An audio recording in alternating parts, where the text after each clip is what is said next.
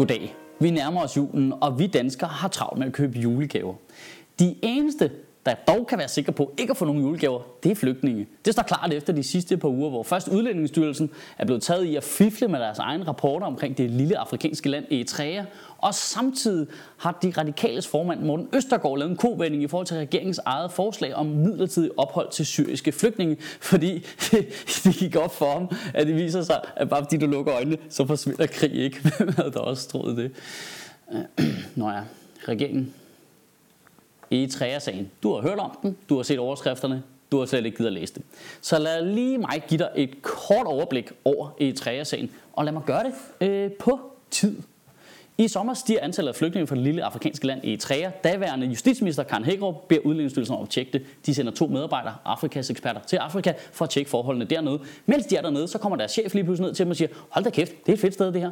Lige finder en lille positiv ting, siger, det ved du hvad, det er rigeligt, det skal vi bruge, vi suser hjem igen. Da de kommer hjem, får de to eksperter ikke lov til at skrive rapporten, som de ellers plejer at gøre. Chefen siger, ved hvad dreng, det gør jeg. Han skrotter alle regler for, hvordan man normalt skriver sådan en rapport, tager den lille positive ting, han kunne finde, smider den op i konklusionen, dropper alt anden data. Han tager lige et citat fra en engelsk professor og ekspert i Eritrea, ud af kontekst bruger det i rapporten. Rapporten bliver fuldstændig havlet ned af alt fra Amnesty International til FN til professoren, der blev misbrugt, og de to Eritrea-eksperter i Udlændingsstyrelsen går i medierne til, prøv vores chef, retarderet.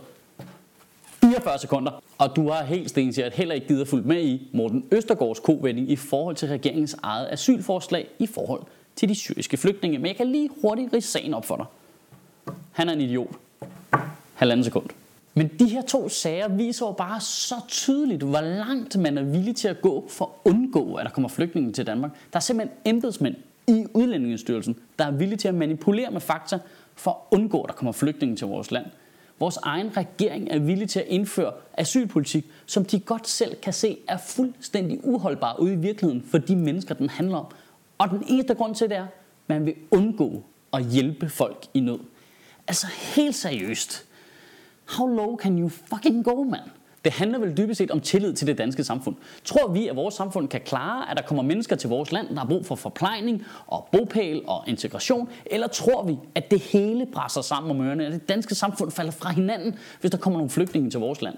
Jeg ved ikke, hvordan du har det, men jeg tror virkelig meget på Danmark. Jeg synes, jeg synes vi har et enormt stærkt samfund. Jeg tror sagtens, vi kan klare, at der kommer nogle flygtninge til vores land.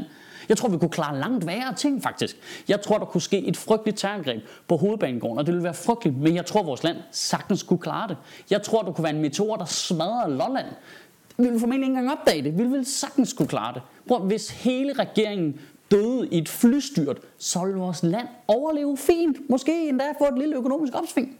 Og prøv jeg ved godt, at halvdelen, der sidder derude på den anden side af den her skærm, de er for, at der kommer flygtninge til vores land, og vi skal hjælpe alle dem, vi kan. Og den anden halvdel er imod. Og begge holdninger er fair nok. Jeg har bare sådan en enormt behov for at sige til jer, der er imod, der kommer flygtninge til vores land.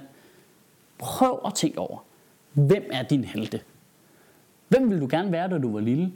Hvilke film elsker du at se?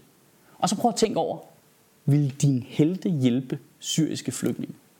Superman ville, Batman ville, Indiana Jones ville, Luke Skywalker ville helt sikkert, James Bond ville, Han Solo ville, selvom han først lige ville flyve væk i Millennium Falcon, så ville han fortryde, så ville han vende tilbage igen og flyve til Syrien og hjælpe dem. Og så prøv at tænke over, hvem vil så ikke hjælpe syriske flygtninge? De der nasty ass dudes fra Krypton, de vil helt stensikkert ikke. Jokeren ville ikke, Darth Vader, Darth Maul, de der nazister ville ikke, Mads Mikkelsen, der bløder ud af øjet, når han får dårlig kort i poker, han ville ikke. Og så dig. Nej vel, så lad os dog være the good guys, mand. Det koster os jo ikke engang noget. Jeg ved godt, det koster samfundet nogle penge at forsørge de her mennesker, men det koster ikke dig og mig noget. Det kan vi jo ikke mærke. Vi er så rigt et samfund. Den almindelige danske borger vil jo helt seriøst ikke kunne mærke nogen forskel i sin hverdag på, om vi valgte at lade kvinder og børn blive nede i en krigszone, eller om vi valgte at hjælpe dem herop. Vi vil ikke kunne mærke forskel. Hvorfor så ikke være the good guys? Hvorfor være skurken? Lad os da være heltene, som vi altid har drømt om, da vi var små. Kan du have en rigtig god uge og en rigtig glædelig jul. Gud bevarer min bare. Og husk, at du stadigvæk kan støtte anden sæson af Sjøtministeriet på michaelschyt.dk. Og I vil gerne have dig derinde og donere lidt. Folk giver alt. Der er fandme en dude, der har givet 1000 kroner. Der er også masser, der har givet 10 kroner. Alt er mega velkommen.